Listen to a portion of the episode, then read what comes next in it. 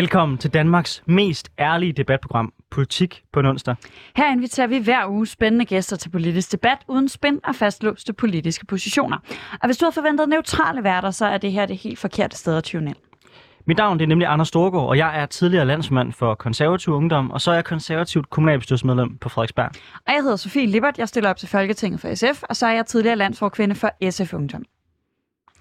Den næste time, der kommer vi til at vende ugens vigtigste politiske historier med skarpe gæster, men vi starter alt tid hos sig selv. Så Sofie, hvad har egentlig fyldt noget for dig, der nu der er gået?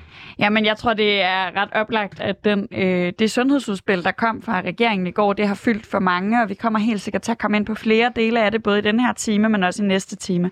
Men noget, jeg synes er enormt interessant, det er, hvor længe man har bygget op til, at regeringen vil komme med et øh, øh udspil til sundhedsreform. Man har ligesom brugt det som argument, hver gang sygeplejerskerne brokkede sig over, at det gik for langsomt, med faktisk at komme med, med løsninger på, at vi har en kæmpe mangel på sundhedspersonale. Og nu kommer det her udspil. Og det har ærligt talt ikke rigtig nogen øh, altså initiativer, der skal sikre, at vi får flere sygeplejersker. Eller sundhedspersonale også sådan mere generelt. Men kigger vi konkret på sygeplejerskerne, så er det ret interessant, fordi der har lige været deadline for kvote 2-ansøgninger. Så med de her ansøgninger, man kan lave til universiteter og øh, mellemlang videregående uddannelser, korte videregående uddannelser, altså alle videregående uddannelser, øh, som, som er ansøgninger, hvor man søger på baggrund af noget andet end sit karaktergennemsnit. Karaktergennemsnittet på sygeplejeskolen øh, er nemlig ret højt, så de får normalt ret mange kvote 2-ansøgninger, men de har altså i år fået 36 procent færre, end de gjorde sidste år. Vi står med en akut mangel på sygeplejersker. Der er færre, der vil være sygeplejersker, og når regeringen kommer med en stor reform, der skal løse problemet, så de lige glemt faktisk at putte løsninger på problemet ind i reformen. Ja, jeg synes i virkeligheden, det er ret symptomatisk for hele det udspil, som de er kommet med, som i virkeligheden mangler penge, mangler visioner øh, og mangler en retning. Altså det, man har gjort, det er lidt at tage nogle af de øh, tidligere borgerlige prioriteringer, så har man givet det en lille smule ekstra, så har man sagt, det er fint. Og det er jo fordi, man er blevet presset op i et hjørne af den borgerlige blok til at komme med et udspil, og det har man så gjort nu, og det man så selvfølgelig smider ind i, i, i, i puljen også, det vi kommer til at diskutere i næste time, det, det er det her med unges alkohol øh, og øh, hvad noget, smøger, fordi så kan man ligesom i hvert fald få rettet fokus i den retning, så folk ikke kan se, at der deres øh, forslag er grundlæggende utilstrækkelige, og det er den særligt netop også på sygeplejersker, men i virkeligheden hele vejen rundt for mig at se. Jamen, jeg synes, det er ret interessant, at vi står med, altså fordi Mm, jeg tror, at sundhedspolitik har aldrig været det, der sådan fik mit, øh, mig op at ringe. Men, men når man laver så stor en reform, så netop, at man laver det her røgslør. Men også, at man, jeg tror, det, der pisser mig mest af, det er, hvor meget vi, når vi har snakket om de her ting de sidste halvandet år, har fået at vide, at det kommer lige om lidt. Altså, jeg tror, jeg, tager, jeg synes, det er sådan lidt useriøst. Jeg synes også, det er decideret naivt så tæt på et valg. Altså, fordi der kommer et valg inden for det næste halvandet år. Jeg er med på, at det er regeringen, der vælger, hvornår det kommer. Men jeg synes godt nok, det er farligt, at de ikke præsenterer nogle reelle løsninger på en af de, jamen let's face it, største udfordringer mm. for velfærdsstaten, som er, at der er ikke nok, der har lyst til at arbejde i den, og så kan man altså ikke få lortet til at løbe rundt. Og generelt, det er et meget lidt velfungerende system, som vi bruger rigtig mange penge på. Men det, det, det er noget, som vi tror, jeg kan diskutere øh, ved en anden lejlighed. Ja, for inden vi får gæster herinde i studiet, så skal vi også høre dig, Anders, hvad du har lagt mærke til i den seneste uge. Sofie, jeg ved, du får næsten PTSD, bare ved at nævne det her navn, men øh, det er Ole Sohn, øh, som jo er tidligere SF-minister, skal lige sige nuværende øh, socialdemokrat øh, og gammel kommunist. Han har vist været rimelig vidt omkring, men han foreslår, at øh, vi skal holde hånden under de virksomheder, der nu er kommet problemer på grund af sanktionerne mod Rusland. Hans argument, det er, at øh, han selv i hans ministertid og tidligere regeringer har været med til ligesom at opfordre øh, virksomhederne til at lave de her øh, øh, aftaler med, den, med russerne, og nu er det så også vores ansvar at redde dem ud af ilden.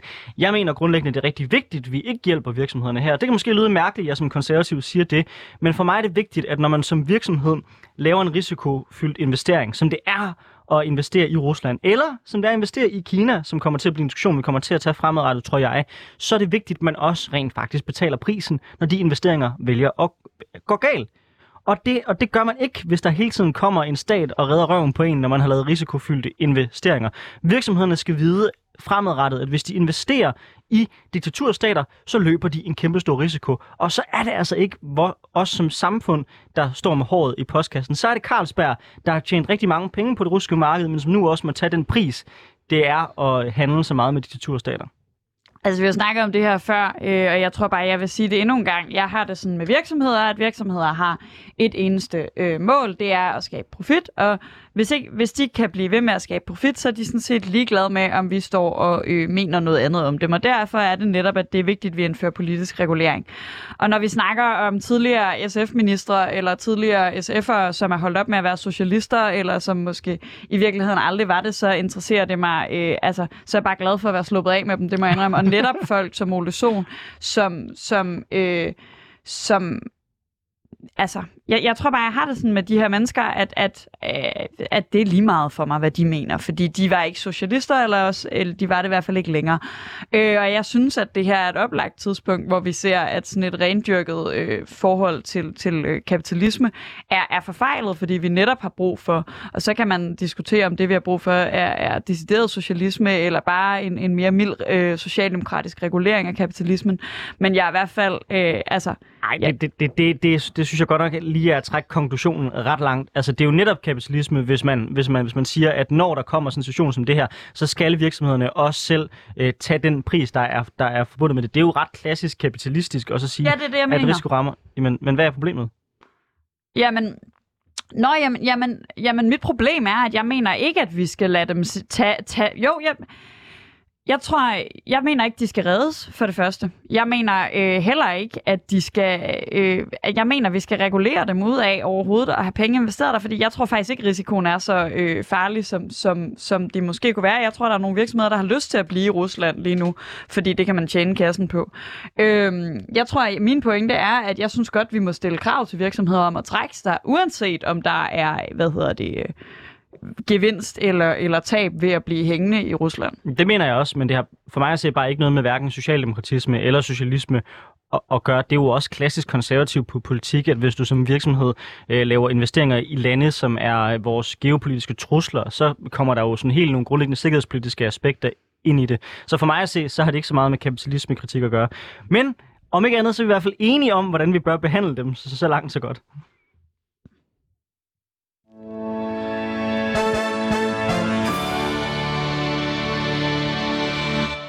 Du lytter til Politik på en onsdag, og vi står lige her i studiet, og om lidt der får vi gæster ind. Men inden vi når til det punkt, hvor vi får besøg af dagens øh, skarpe gæster, så vil jeg lidt fortælle, lige fortælle lidt om dine muligheder for at deltage i debatten. Du har nemlig mulighed for at være med til at både bestemme, hvad vi skal tale om herinde i studiet lige nu, hvis du lytter med live ude øh, på, ja, på 24 på din DAB-radio eller på nettet.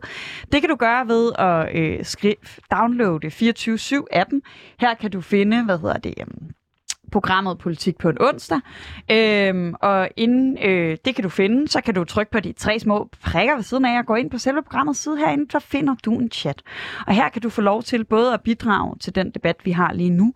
Lytter du med som podcast, så har du mulighed for øh, til gengæld at øh, komme med forslag til, hvad vi skal snakke om senere, hvad vi skal snakke om i et andet afsnit.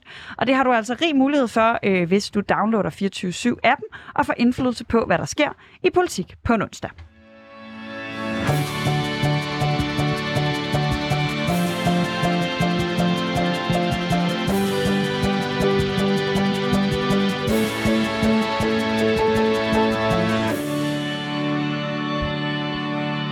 Og herinde i studiet, og herinde i studiet, der har vi øh, fået besøg af øh, flere fantastiske gæster. Den første, jeg gerne vil byde velkommen til, det er dig, Karen Fræse.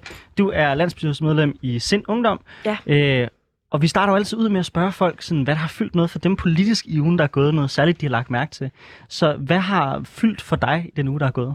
Jeg tror, øh, når man har et, øh, et, et, et generelt øh, interesse for, for sundhedspolitik, så kan man ikke øh, lade være med at, at hæfte sig ved den, øh, den, øh, det udspil til en sundhedsreform, som regeringen kom med i går. Der er særligt det her øh, totalforbud, man vil lave mod øh, køb af cigaretter for, for, for mennesker født efter 2010. Øh, noget, jeg synes er, er ret interessant, øh, og noget, jeg er ja, stor modstander af. Øh, altså det her med, øh, med, med alkohol... Øh, forbud øh, mod at købe det, når man er under 18. Øh, og det, det kan jo også være noget, vi vender tilbage til, når vi skal snakke om trivsel.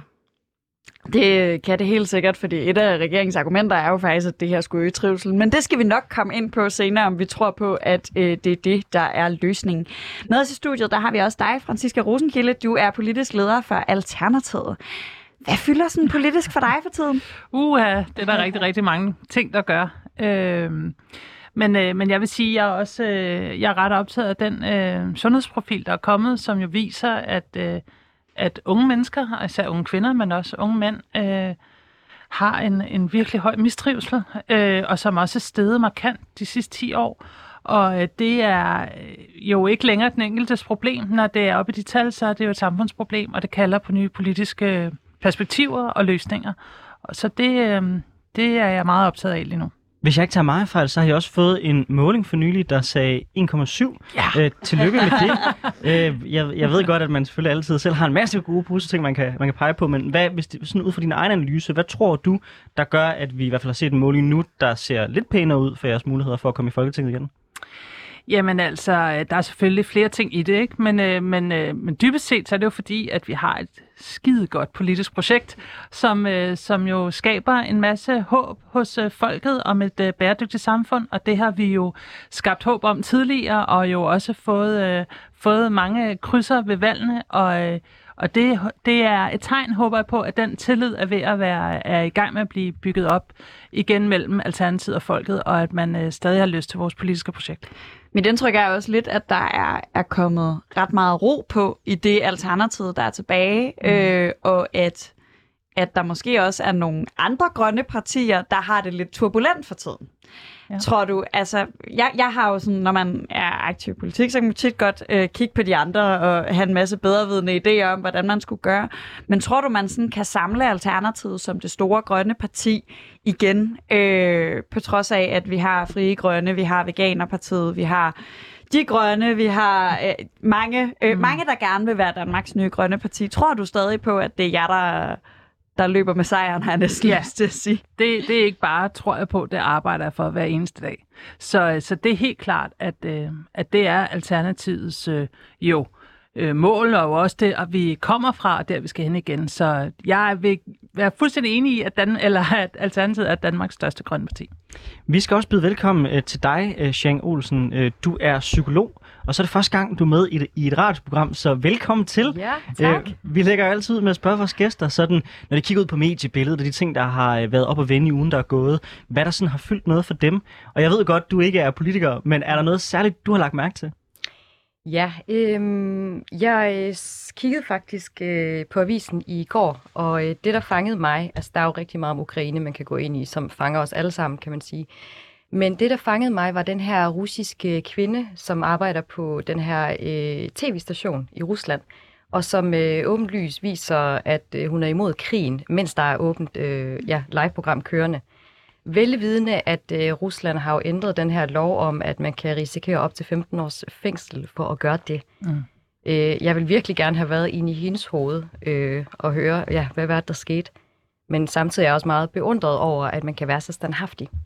Ja, altså, jeg, jeg har også lagt mærke til en historie. Altså, det mod, det skal mm. til for at gøre det. Mm. Øh, og i øvrigt også den måde, som hun senere behandlede det retsmøde, der var i Rusland, hvor hun sammen med en advokat bare sagde, altså sådan, vi siger ikke undskyld for noget som helst, vi står 100% ved det, og vi mm. tager den straf, der eventuelt må komme på baggrund af det. Ja. synes jeg var et helt vildt mod, Absolut. som jo også er en reminder om, man skal huske, at uh, selvom at uh, desværre lader det til et flertal af russerne bakker krigen op, så er der jo stemmer i, i Rusland, der også prøver at holde uh, fredsfanen højt. Ikke? Lige præcis, og det glemmer man måske lidt. Og vi kan jo lige fortælle vores lyttere, hvis der er nogen, der ikke har set det her klip, øh, at det er et klip af en russisk journalist, der stiller sig bag en, en anden øh, tv-vært med et stort skilt. Øh, og en af de ting, som du netop nævner, som er blevet ulovligt i Rusland, det er overhovedet, overhovedet at omtale krigen i Ukraine som en krig, mm. øh, som er noget af det, hun gør. Indtil videre er hun ikke dømt efter den her lov. Der er noget mm. med, at hun har delt ting på sociale medier, og det får man en mildere dom for. Men det er meget sandsynligt, at hun også bliver øh, dømt for det her. Mm. Karen Frese, jeg har næsten lyst til at spørge dig, fordi jeg ved, du øh, har, jeg har jo fulgt med i dine sociale medier, ja. så har du ikke lyst til at fortælle om dit forhold til den her krig i jo, Ukraine? Jo, det vil jeg meget gerne. Jeg, øh, jeg kom for halvanden uge siden, øh, har det vel været, der, øh, der havde vi været til den der øh, til den her støttedemonstration øh, mod krigen, mod Rusland, for Ukraine og ukrainerne, øh, ude, på, ude på Christianiagade på Østerbro. Og øh, jeg kommer hjem fra den her, øh, fra den her demonstration, og, og snakker, med, øh, snakker med min kæreste, som også var med. Og så siger jeg, jeg synes, jeg synes det er, er mærkeligt, at man, kan, at man kan blive ved med at gå på arbejde, gå på uddannelse, og bare leve livet videre, som det var før. Og så siger jeg til ham, fordi han har bil, hvis det var mig, der havde din bil, så var jeg kørt afsted i morgen. Øh, og han griner lidt, men man kan også se, at, at tankerne ligesom begynder at køre i hovedet på ham. Øhm, og, og det ender så med, at vi, at vi nogle dage senere bytter så bil med hans forældre, så vi får en, en større bil, men faktisk ender med at køre til, øh, til den ukrainske grænse. Og, øh, og vi kører afsted med, med nødhjælp og, øh, og medicinsk udstyr, og, og har så en, øh, en mor og hendes øh, 12-årige tvillingepiger med hjem på bagsædet. De kunne ikke snakke et hak engelsk. Øh, der var sådan øh, enkelte ord, man måske godt lige kunne tyde, men ellers foregik al kommunikation over Google Translate. Øh, resten af den her familie, der var, de var en familie på 19 i alt, de, øh, de var med andre danskere øh, i, i danske biler øh, på vej hjem. De anede ikke, hvem vi var. Vi anede ikke, hvem de var. De anede ikke, om de kunne stole på os. Kunne de trygt tage med os videre ud i Europa? De havde ikke noget valg. De havde intet valg om at sige nej. Men, men det, det, det kunne de så heldigvis. Øh, og, vi, øh, og vi kørte dem til Danmark. Og de, øh, de er på Fyn nu hos, øh, hos en dansk familie, der ligesom har taget imod dem. Og, og, og det var så fint. Øh, en af de, sådan, de fineste oplevelser i det, det var at finde, at finde ud af, at de her to 12-årige piger, de var vilde med fodbold. altså, og når jeg siger vilde med fodbold, det var på den der måde, hvor de, de trænede med både pigerne og drengene, men de, altså, de spillede kamp med drengene, og øh, vi sad og så, så fodbold i bilen på vej hjem, fordi det var det, der ligesom kunne distrahere dem lidt. Og de var så altså, uhyggeligt stærke, de her to piger. Deres mor var, var sønderknust af at have forladt sit hjem og sin mand, og øh, hendes døende far, og det var, det var skrækkeligt. Øhm, men det var, det var rart at kunne være med til at, kunne være med til at gøre en forskel, og det er jo ikke, øh, det, er jo ikke det eneste. Vi er nogen, der ser på, hvordan man kan hvordan man ligesom kan skabe en eller anden løsning, hvor det kunne være en eller anden teknologisk løsning, øh, hvor man ligesom kan sørge for at have tjekket op på de der chauffører, man ligesom kører med ud i Europa. Og det der, der har været i mange medier med, at man, øh, at man skal lade være med at køre til grænsen, og der ikke er brug for det, det er bare ikke den situation, man møder dernede. Øh, de danske nødhjælpsorganisationer gør et stort stykke arbejde, men øh, ja, jeg har så kæmpe meget respekt for det, I gjorde, og fulgte jo med, Tak. som sagt, øh, da jeg så det på sociale medier, og var bare altså, vildt glad for, at du havde en kæreste med en bil, du ja, kunne sige det til, ja, ja, præcis. fordi man netop sidder med den der desperate følelse. Inden vi går til dagens debat, så tror jeg måske bare også lige, at jeg vil give dig, øh, Franziska Rosenkilde, lov til sådan, øh, hvad, er, hvad er din sådan, Altså, det er jo sådan et voldsomt mærkeligt spørgsmål at stille, fordi vi alle sammen er enormt overvældet af, at der er krig i Europa. Mm. Men hvordan fylder det sådan politisk for dig i de her dage? Jamen, det fylder jo øh, nærmest det hele. Mm. øh, som, øh, som det jo også skal øh, på en eller anden måde, fordi at øh, det er en, øh, en frygtelig øh, krig, øh, der er i Europa. Fuldstændig umotiveret, øh, aggressiv krig. Og øh, på mange måder, så føles det jo som, som noget, som en tid, vi også troede, vi havde forladt. altså, øh, og, og det, det, sådan, det minder også en om, at, øh, at menneskerettigheder og og empati og sympati er bare altid noget, man skal kæmpe for, og man ikke må tage det for givet, og at, øh, at øh, noget af det, som, som jeg har oplevet politisk, det er jo så også øh, i, i, øh, i min oplevelse også lidt desværre, at den, sådan, øh, den automatiske modreaktion er oprustning. Øh, og det forstår man jo godt, for det virker enormt aggressivt, men i min optik, så er det lige så vigtigt, at vi politisk øh, bliver meget mere ambitiøse på at skabe fred. Og, og dybest set så handler det jo meget om, at, øh, at de nationer, der har atomvåben, for det er jo det, vi dybest set er bange for i sidste ende, at lægge en, en global plan for nedrustning, øh, fordi det burde der simpelthen ikke være nogen lande, der havde, øh, fordi det er så overlegen en trussel, der gør, at vi andre bliver hæmmet i, hvad vi kan gøre. Og så handler det selvfølgelig om en masse mennesker på flugt, som vi skal hjælpe alt, hvad vi overhovedet kan.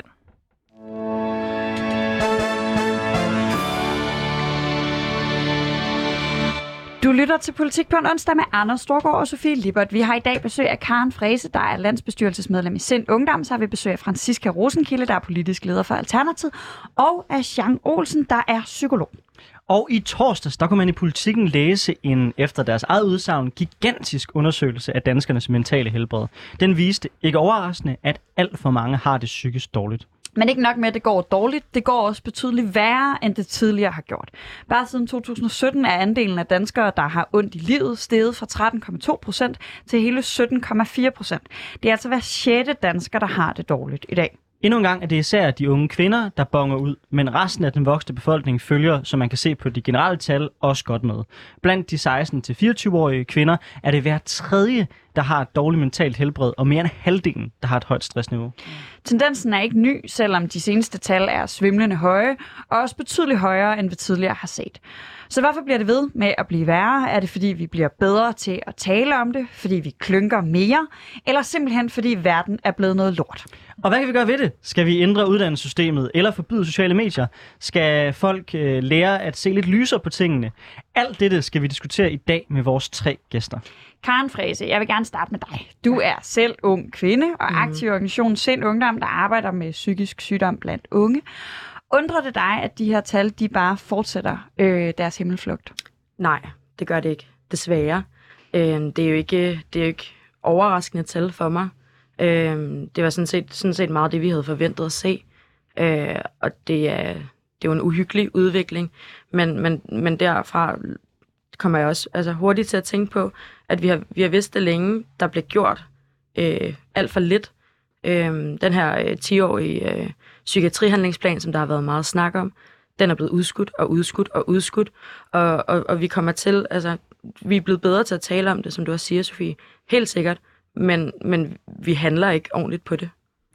Jean Olsen, øh, du er psykolog og står på den måde meget sådan, hvad kan man sige, øh, ude ved frontlinjen, øh, hvor, hvor mange af de folk, øh, der har psykiske problemer, jo kommer øh, til jer. Mm. Jeg kan ikke lade være med at tænke, det her er noget, vi ser i hele den vestlige verden.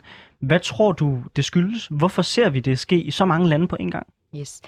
Det, det er selvfølgelig nemt at pege på de her øh, tendenser i samfundet med, nu der har været coronanedlukning, der er sociale medier, der er den her karriere som vi alle sammen prøver forhåbentlig hoppe af.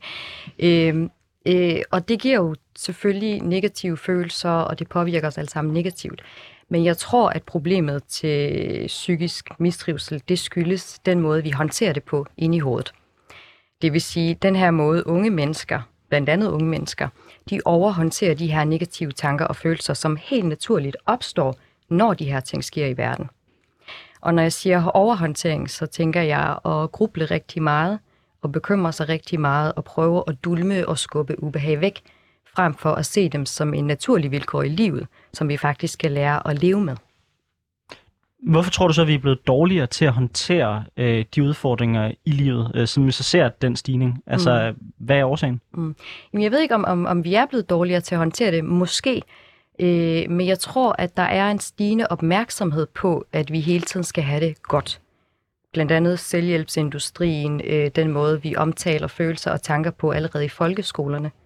Øh, det er... Jeg har nogle klienter, som fortæller mig, at deres børn, de har fået, øh, de har fået mindfulness allerede i 0. eller 1. klasse. Og det er jo selvfølgelig fint, og jeg har selv været rigtig glad for det. Men mindfulness, det opfordrer til, at man skal håndtere tanker. Og mindfulness, det gør også, at vi bliver bange for at være med de her negative tanker og følelser. Så den her opmærksomhed på, at vi hele tiden skal mærke efter, vi hele tiden skal have det godt, vi skal skubbe ubehag væk, og vi skal tale om det, det er faktisk øh, med til, at vi får det værre.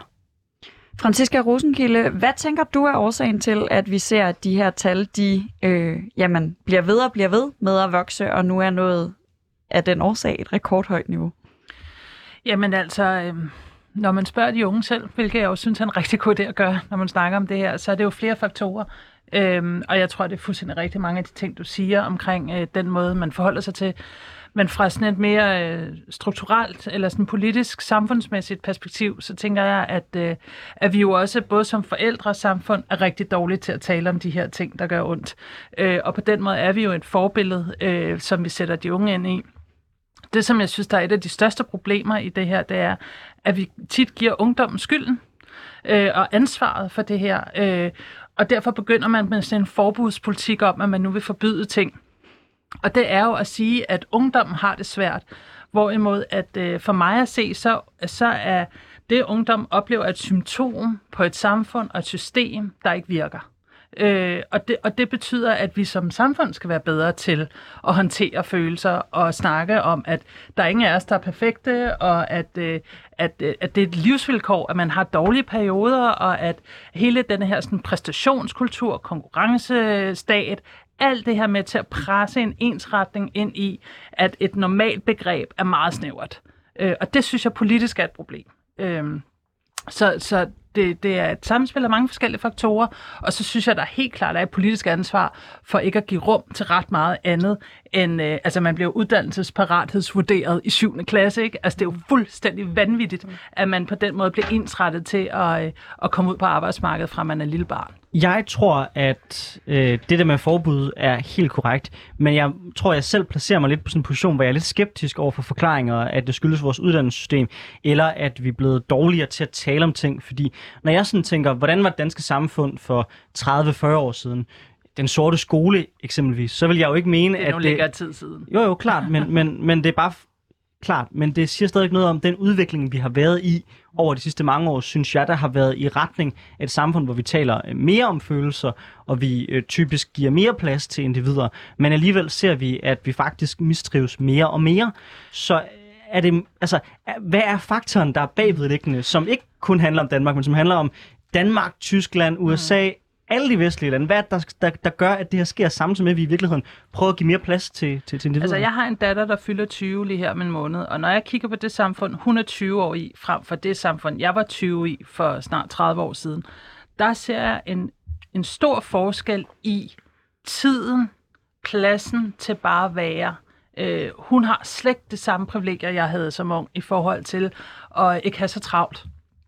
I forhold til ikke at blive pæset frem. I forhold til selvfølgelig også sociale medier. En perfekthedskultur.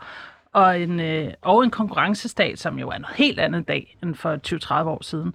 Øh, som, øh, som presser på et meget, meget større, øh, meget større niveau, end det gjorde for 30 år siden.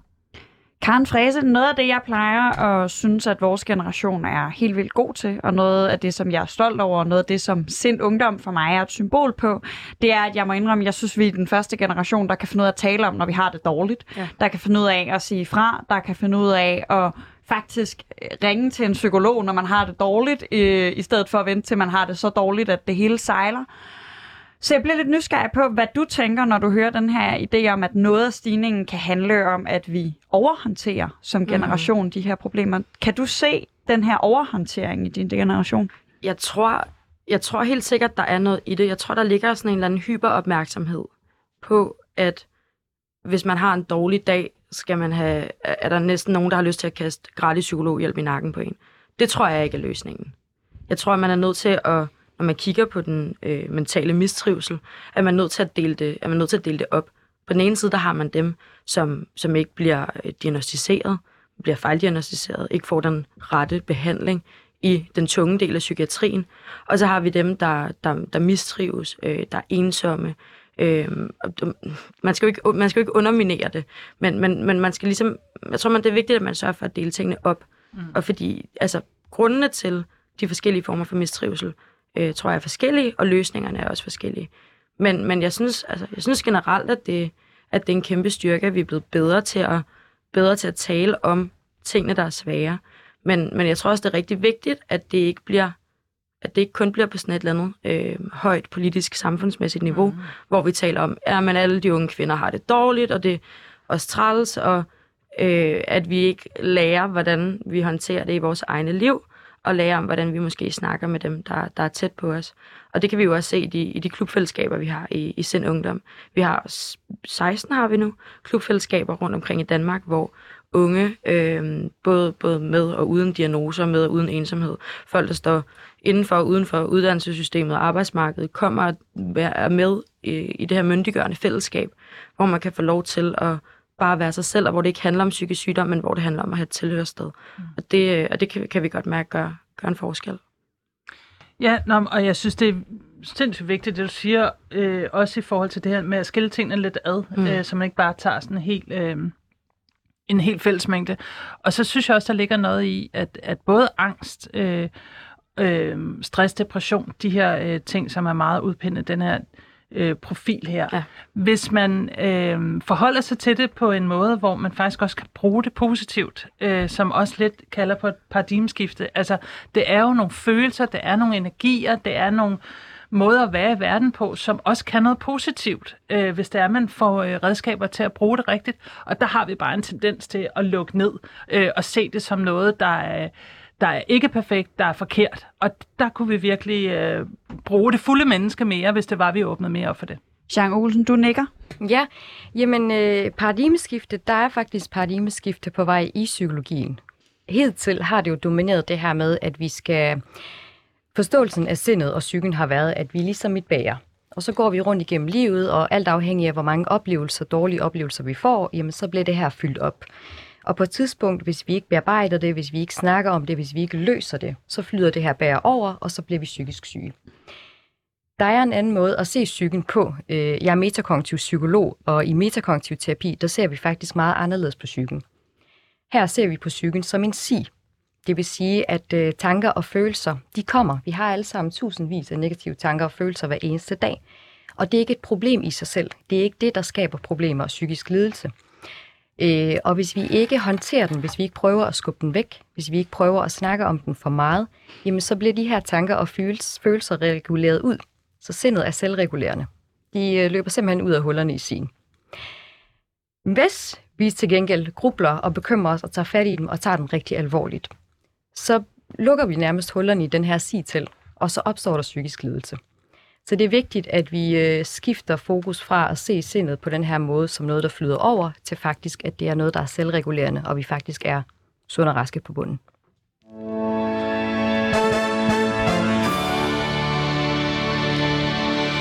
Og du lytter til Politik på en onsdag med Anders Storgård og Sofie Libert, hvor vi i dag har besøg af Karen Frese, der er landsbestyrelsesmedlem i Sind Ungdom, Franziska Rosenkilde, der er politisk leder for Alternativet, og Shang Olsen, der er psykolog. Vi diskuterer i dag den voldsomme stigning i danskere, der har det psykisk dårligt. En stigning, der som altid er tydeligst blandt de unge kvinder.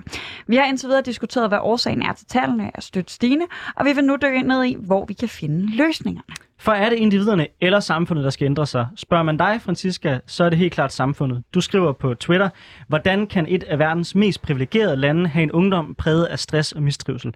Det kalder på systemforandring. Et endeligt opgør med vækst og konkurrencestat og en ny politik. Det er nemt nogen overraskelse, at jeg er meget enig med dig, Franziska, men vil du ikke forklare vores lyttere, hvordan en ny politik og et opgør med vækst kan knække kurven over Stines mistrivsel?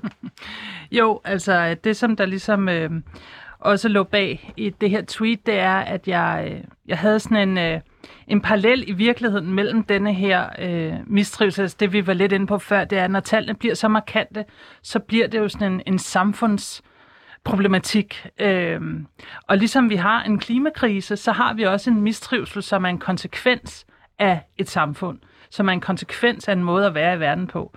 Og det, øh, det ser jeg meget, at denne her mistrivsel, der stiger og stiger, er en konsekvens af et samfund, der igennem de sidste årtier har presset en konkurrence og en vækstdagsorden ned over, øh, eller det, det er jo det, som samfundet øh, mere og mere har, har prioriteret en, vil jeg våge påstå, uintelligent, indad fokus på økonomisk vækst, der slet ikke øh, værdisætter menneskelig trivsel.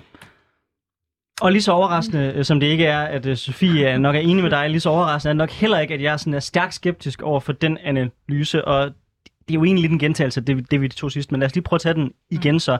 Altså, jeg mener, at det er meget svært at kunne retfærdiggøre og kunne pege på, at vi i den vestlige verden i dag skulle være markant mere vækstorienteret, være markant mere, øh, hvad kan man sige, øh, fokuseret udelukkende på økonomi, end man var for 50, 100, 150 år den siden. Så hvis der er en bevægelse, man ser på tværs, jo også alle lande, altså Danmark er, vil man nok mene, et mindre vækstorienteret samfund end USA er, men stigningen er både i USA og i Danmark. Så når man ser noget ske på tværs af økonomiske systemer, på tværs af måder at indrette uddannelsessystemer på, på tværs i virkeligheden af alle mulige måder at indrette et samfund på, så, så synes jeg, at det savner lidt beviser, når du siger, at det skyldes mm den måde, samfundet er indrettet på. Men jeg er simpelthen også uenig med dig i den grundprincip om, at vi har været lige så vækstorienteret de sidste 50, 150 år, end vi har været de sidste 30 år. Altså, det er helt tydeligt, at vi igennem de sidste 30 år, siden hele New Public Management øh, filosofien i dansk politik øh, kom med Corridon og Helle Thorning primært,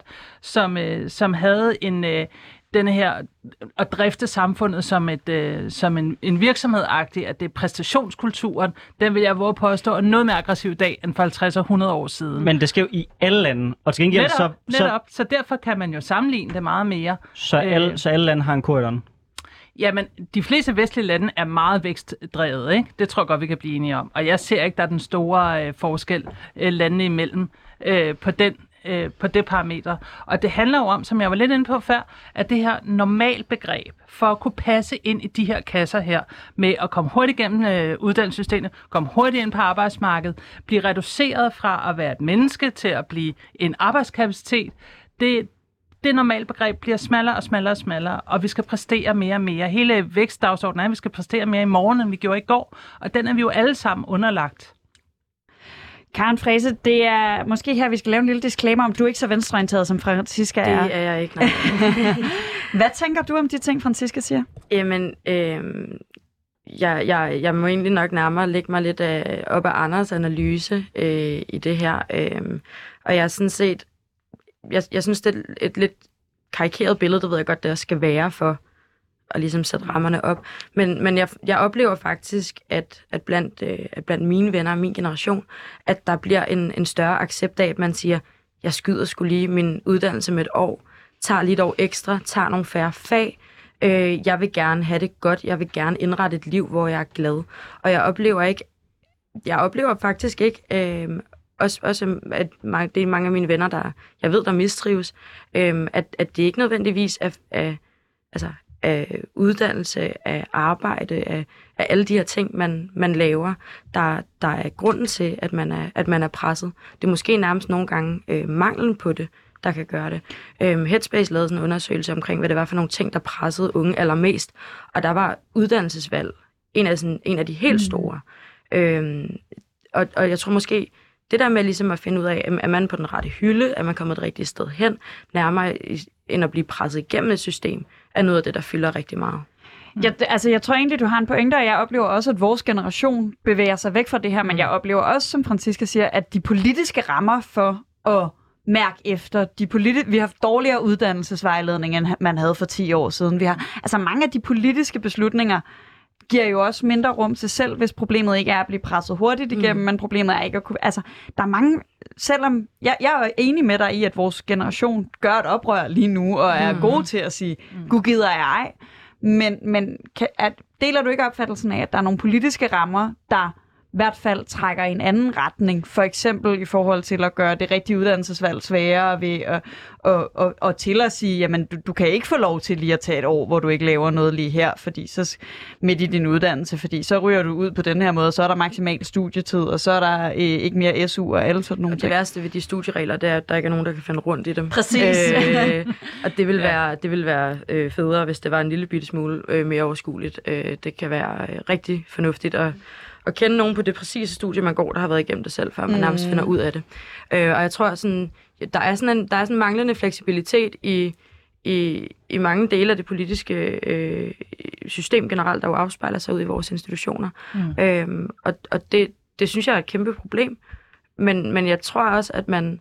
Altså det, jeg synes, det er for nemt at give øh, samfundet, mm. øh, kapitalismen, vækst, øh, konkurrencestat. Altså det, det, det, det er måske for nemt at give det skylden.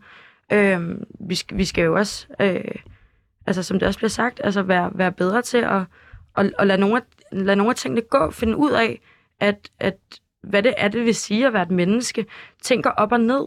Øh, nogle gange så regner det, andre gange skinner solen, men, men man kan ikke gå gennem livet uden at have dårlige oplevelser, dårlige dage. Men man skal selvfølgelig altså, sortere, sortere det fra og komme ind til kernen af dem, som virkelig har brug for noget hjælp.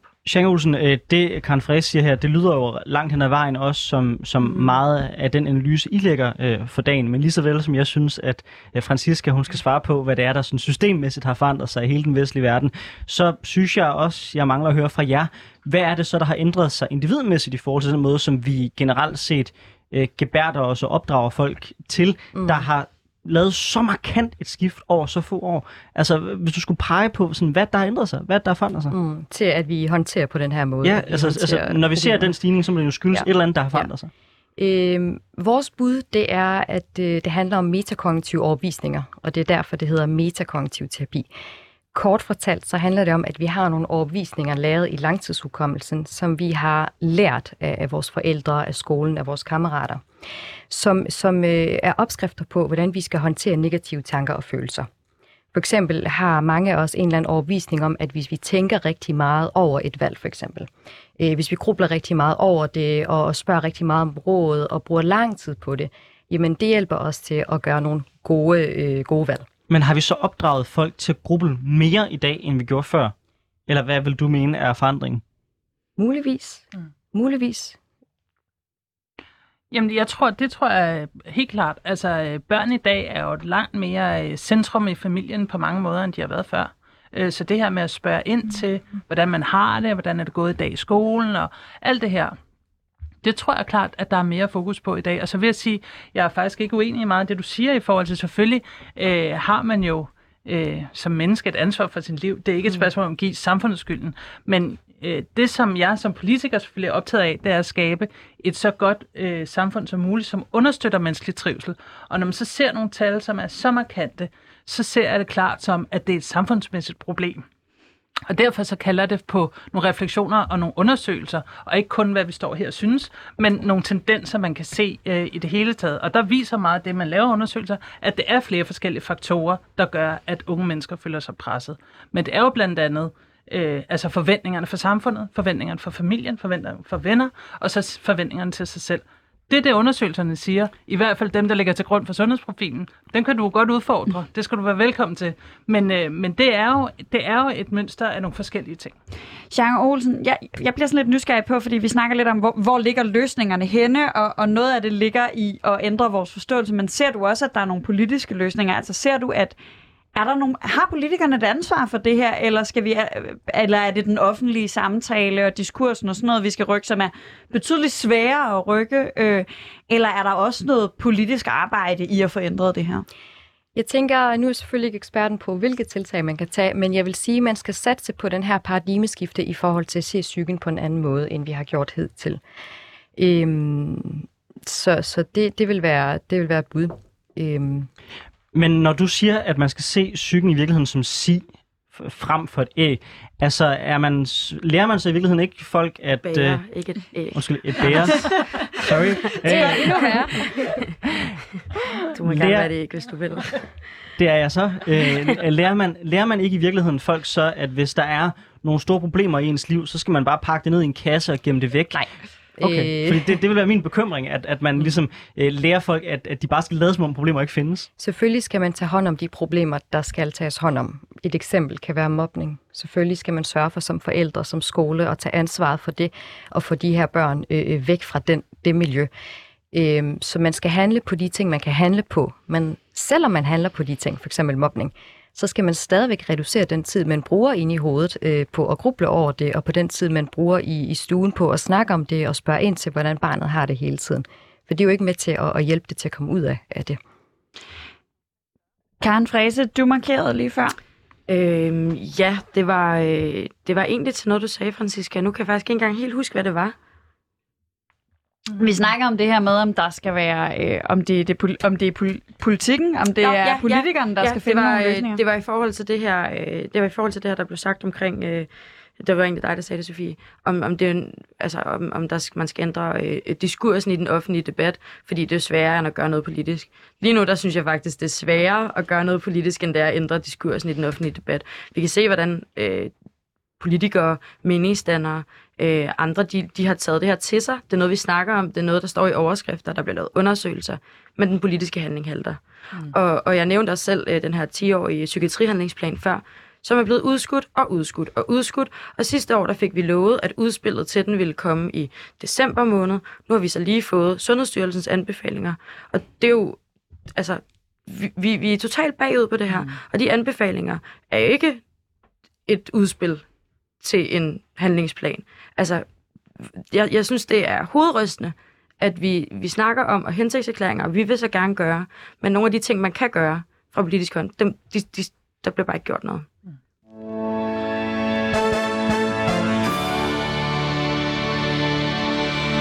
Du lytter til Politik på en onsdag med Anders Storgård og Sofie Lippert, og vi har i dag besøg af Karen Frese, der er landsbestyrelsesmedlem i Sind Ungdom, Franziska Rosenkilde, der er politisk leder for Alternativet, og Jean Olsen, der er psykolog. Vi diskuterer den stigende psykiske mistrivsel. Vi har set på problemets rod, og hvor løsningerne skal findes. Men her i de sidste små 10 minutter af programmet, der vil vi gerne prøve at blive konkrete på, hvordan vi så løser problemerne. For som vi flere gange har snakket om, så præsenterede regeringen i går sit sundhedsudspil, hvor de blandt andet talte om vigtigheden af at gå op med den strigende mistrivsel. De glemte bare lige at komme med nogle reelle forslag til, hvad der faktisk kunne knække kurven. Som tidligere landsforkvinde for SF Ungdom, så er jeg vant til, at det, man snakker om, det er gratis psykologhjælp som det mest akutte løsning, øh, som vi har brug for, mens vi ændrer noget strukturelt. Så Jean Olsen, du er psykolog. Øh, er det en løsning på den stigende mistrivsel at sikre, at flere får nemmere adgang til psykologhjælp? Ja, men den rigtige psykologhjælp. Og hvordan vurderer vi så som samfund, hvad den rigtige form for psykologhjælp er? For jeg tænker, skal- du har en klar holdning til selvfølgelig, at det er den gren, mm. som du selv repræsenterer.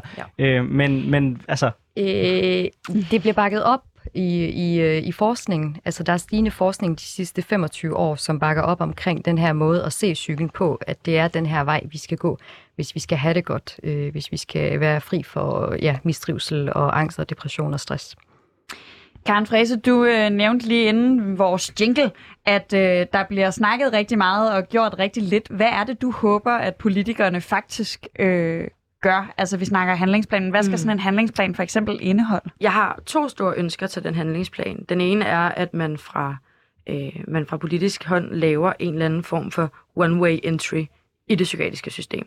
Nu der er, det, der er det ofte, hvis man selv øh, enten har penge til at finde en psykolog, at man har en sundhedsforsikring, der dækker, at man kan få x antal øh, psykologsamtaler, at man kan komme til en psykolog. Men er det overhovedet en psykolog, man skal til? Det ved man ikke rigtigt. Så går man til sin egen læge, så bliver man sendt forkert sted hen. Så ender man mellem to stole, og så kan det hele være lige meget. Og inden man overhovedet finder den rigtige behandling, så er man blevet endnu mere syg. Mm. Det har jeg selv oplevet på egen krop. Det var fuldstændig opslidende, og da jeg nåede til at skulle have behandling, der rukkede jeg det jo ikke. Mm. Det fik jeg så, men, men jeg, havde ingen, jeg havde ingen energi til det. Det er en af de store udfordringer. Vi er nødt til at have en klar, øh, en klar ligesom, opdeling af kompetencerne mellem det private, mellem kommuner og mellem regioner. Øhm, den anden ting, som jeg rigtig godt kunne ønske mig, det var, at man, øhm, at man ligesom man kender det fra, fra kraftbehandling og de her pakkeforløb, at man, at man strukturerede den psykiatriske behandling på meget på samme måde. Det kunne for eksempel være, at man fik en behandlingsansvarlig, en, en kontaktperson, der ligesom var gennem en hele vejen, der sagde, nu skal du i den her udredning, og efter det, så skal du det her, og det er ligesom det her planen er de næste måneder, eller øh, hvad det nu kunne være. Altså, jeg fik fjernet min blindtarm for halvandet år siden, der fik jeg et kort til, hvor jeg skulle parkere ude på Bispebjerg. Jeg har ikke nogen bil. Altså, men når jeg kommer hen til psykiatrisk øh, afdeling, får man at vide, Nå, ja, mm, du kan ligge og sove ude på den her seng på en gang. Hvor længe du skal være her, det ved vi ikke. Der er ikke rigtig nogen til at tale med dig. Det er jo helt vildt, at man ikke hjælper de mennesker bare en lille bitte smule mere, når det er dem, der faktisk har allermest brug for at blive taget i hånden. Franziska Rosenkilde, jeg har også et ønske øh, til jer politikere, hvis jeg må sige det i den her sammenhæng, selvom jeg i andre sammenhæng jo selv er en af dem. Øhm, I dag der er det meget, meget lidt viden, vi egentlig har på, hvad det er for noget behandling, der virker. Fordi at den måde, vi typisk griber det an på, det er, at vi jo siger, hvis folk er syge, så giver vi dem x antal timer hos en psykolog, eller øh, parkerer dem i forhold til en psykiater. Men vi har meget lidt måling på, hvad det er for metoder, der virker.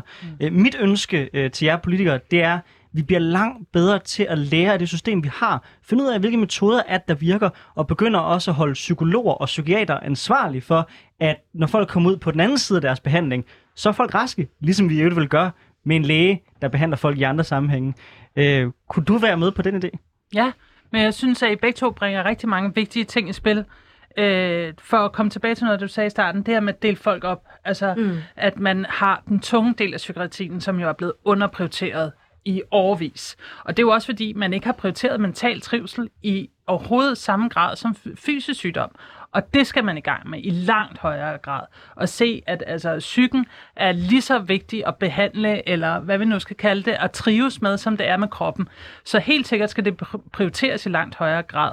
Og så synes jeg, det er vigtigt, at man netop altså, laver den her differentiering imellem, hvad det er, man fejler. Altså, hvad er graderne?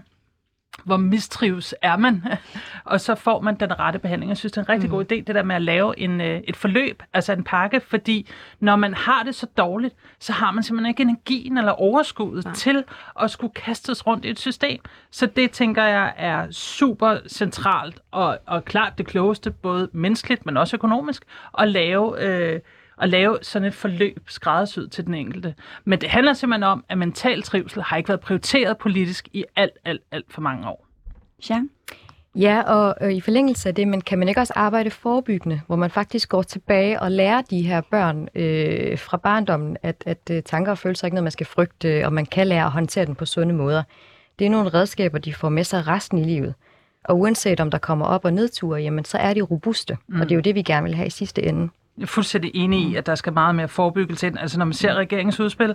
Så det, jeg lige læste øh, sådan lidt øh, hurtigt, det var forbud, og så var det det sædvanlige sådan reaktive politiske forslag, altså når det er gået galt, mm. hvor hele forebyggelsen, og så igen, så er jeg imod hele den her forbudspolitik, og jeg er imod at give ungdommen skylden, øh, og, og sige, at det er også ungdom, der drikker for meget, når man kigger på alle de voksne. Øh, så, så det her med at, øh, drop forbudene, øh, som der bliver, og så have meget mere fokus på, på forebyggelse. Karen Frese? Ja, altså jeg synes, øh, jeg synes virkelig forebyggelse, nu har vi jo desværre ikke noget at snakke så meget om det, men er en fuldstændig vigtig del i det her. Mm. Øhm, en af de ting, som, som, som vi ligesom også arbejder med, øh, er de her fællesskaber. Og jeg tror, at de her stærke fællesskaber, foreningsliv, noget vi er så sindssygt gode til i Danmark, hvor man samles om noget, hvor individet bliver sat en lille smule til side måske, mm. og hvor man kæmper for en fælles sag.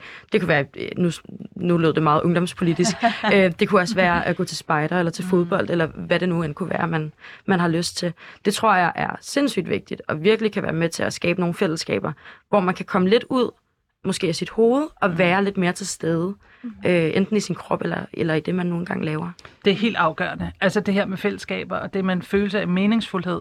Øh, nu har jeg jo også været kultur- og fritidsborgmester i København i tre år. Øh, og apropos de her tal med det primært af unge kvinder, der mistrives, så ser man også bare, at det er unge kvinder, der tidligt stopper i foreningslivet. Præcis. Og det er nemlig også en interessant udvikling, Præcis. at der er nogle faktorer, der gør, at, at piger stopper til spejder, svømning, fodbold, hvad det nu måtte være, i langt tidligere grad, end drenge gør. Så hele det her med at kunne lege og være i fællesskaber, det stopper bare tidligere for, for piger end for drenge. Sheng Olsen, vi har et minut tilbage. Hvis du har et sidste budskab, du gerne vil levere til politikerne, hvad skulle det så være? Og det er til alle faktisk, øh, hvis jeg må det. Ja, selvfølgelig. Øh, kom i metakognitiv gruppeterapi. Lær nu... de her redskaber. Verden ville være bedre, hvis alle gik i terapi. Ja, absolut. Så, så, så kom der en lille smule re- reklame ja, for, jeres, ikke, øh, for jeres psykologi også. Men, og der vil jeg så bare sige, så føler jeg også, at vi har brug for noget af det der med gratis. Hvis vi er ude i, alle skal mm. have adgang, så er der i hvert fald øh, lang vej igen så længe. Og, nogle, og især mm. øh, en, en hel del flere psykologer, ja.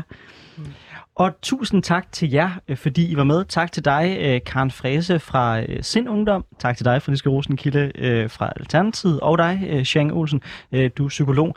Tak fordi I var med og gør os klogere på det her emne, som øh, jeg i hvert fald, og det ved jeg, Sofie også har det sådan, håber kommer til at fylde meget mere i de kommende år, fordi det er godt nok vigtigt, mm. hvad vi gør ved den stigende mistrivsel blandt unge. Og hvis man synes, det her det var interessant, så kan man høre øh, vores program øh, og andre gode programmer, som vi har, vi har, vi har lavet øh, på den podcast-platform, man typisk bruger.